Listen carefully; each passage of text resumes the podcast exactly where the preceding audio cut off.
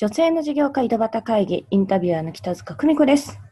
えー、さてさて、先日はですね、大きなイベントの方を開催させていただきまして、えー、たくさんのですね、素敵な事業家の方々に、え、ご登壇いただくなり、専門家としてご出展いただくなりというような大きなイベントを新宿の方で開かせていただきました。えその中で本当にたくさんの方にお越しいただきまして、えー、いろんな方々と交流できたよというお話だったり、本当に自分の人生を考えるいいきっかけになったよだったり、えー、なかなかこういう機会って持てないからすごくありがたかったよなんていう、本当にありがたいお声をあのいただきまして、感謝感謝ということで、まあ無事に、え、第1回目ということで開催をさせていただきました。まあ、その流れの中でですね、えー、最後にですね、パネルディスカッションということで、ご登壇いただいたあの皆様と一緒にですね、いろいろお話をさせていただく機会設けまして、えー、させていただいた中から少しですね、こちらの女性の事業家井戸端会議の方でもシェアをさせていただきたいなと思っております。えーいろいろですね、あの、いろんな方々からご質問の方いただいてたんですけれども、そのご質問の中でこんなことありました。えっとですね、まあ、なんか、こう、多分、皆さんいろいろ活動されてる中で辛いことっていうのを感じられてるのってあるんじゃないかなと思うんですが、え辛い時ってえどういうふうにしてますか？なんていうふうなご質問でした。で、今回ですね、9人ご登壇いただいた方のうち7名の方にパネルディスカッション残っていただきまして、えそれぞれの方々からいろいろお話を、まあ、伺ったんですけれ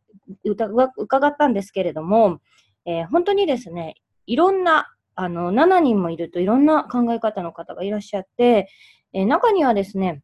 辛いって感じたことあんまりありませんというような、あの、パワフルな方もいらっしゃいまして、まあ逆にそういう辛さみたいなのがないからこそ会社を大きくしていったりとか、あとですね、挑戦を常にし続けられるんじゃないかな、なんていう前向きな方々もいらっしゃったりですね。まあ辛さっ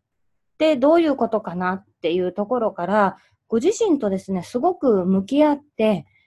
自己分析を常にしていくという方いらっしゃいましたね。例えばその辛さの原因って何だろうじゃあその原因を生み出すものって何だろう何だろう何だろうと、一個一個自分なりに解釈していくというような方もいらっしゃいました。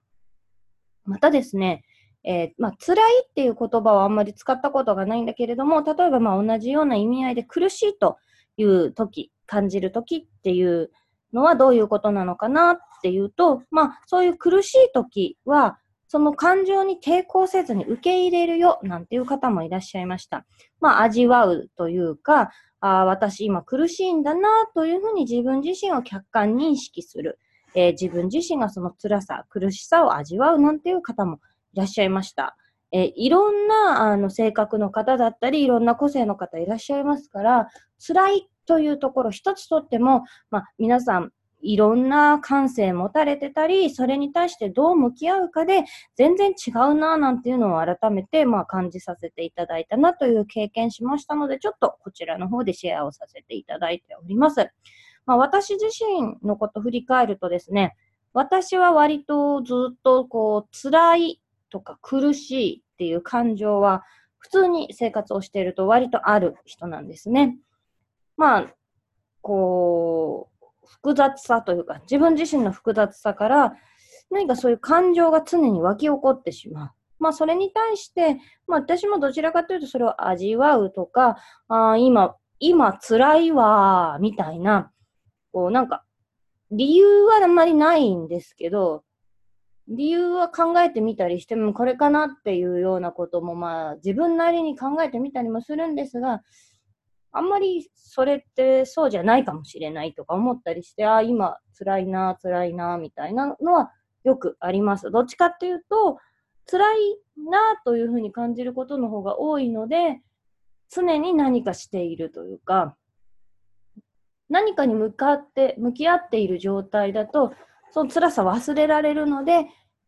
なんかこう、常に常に新しいことをしていく自分がいるんじゃないのかな、なんていうふうにちょっと、まあ、考えさせてもらえたかな、というのもあります。えまあですね、あの、自分でビジネスをやっていくとなると大変な時に直面したり、えまあ、辛さなんていうところと向き合っていくことも多いかなと思うんですが、えー、自分な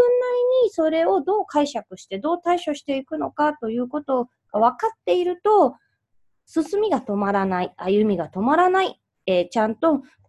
向き合うべき方向、向かうべき方向に進んでいけるんじゃないのかな、なんて思わせていただいた、えー、パネルディスカッションだったなと思います。まあですね、いろんな方いらっしゃいますから、正しさはないのかなと思いますが、まあ、こういったところ参考にしていただいて、日々の活動に活かしていただければなと思います。ちょっと短いですけれども、今日の女性の事業会井戸端会議以上とさせていただきます。いつもご清聴ありがとうございました。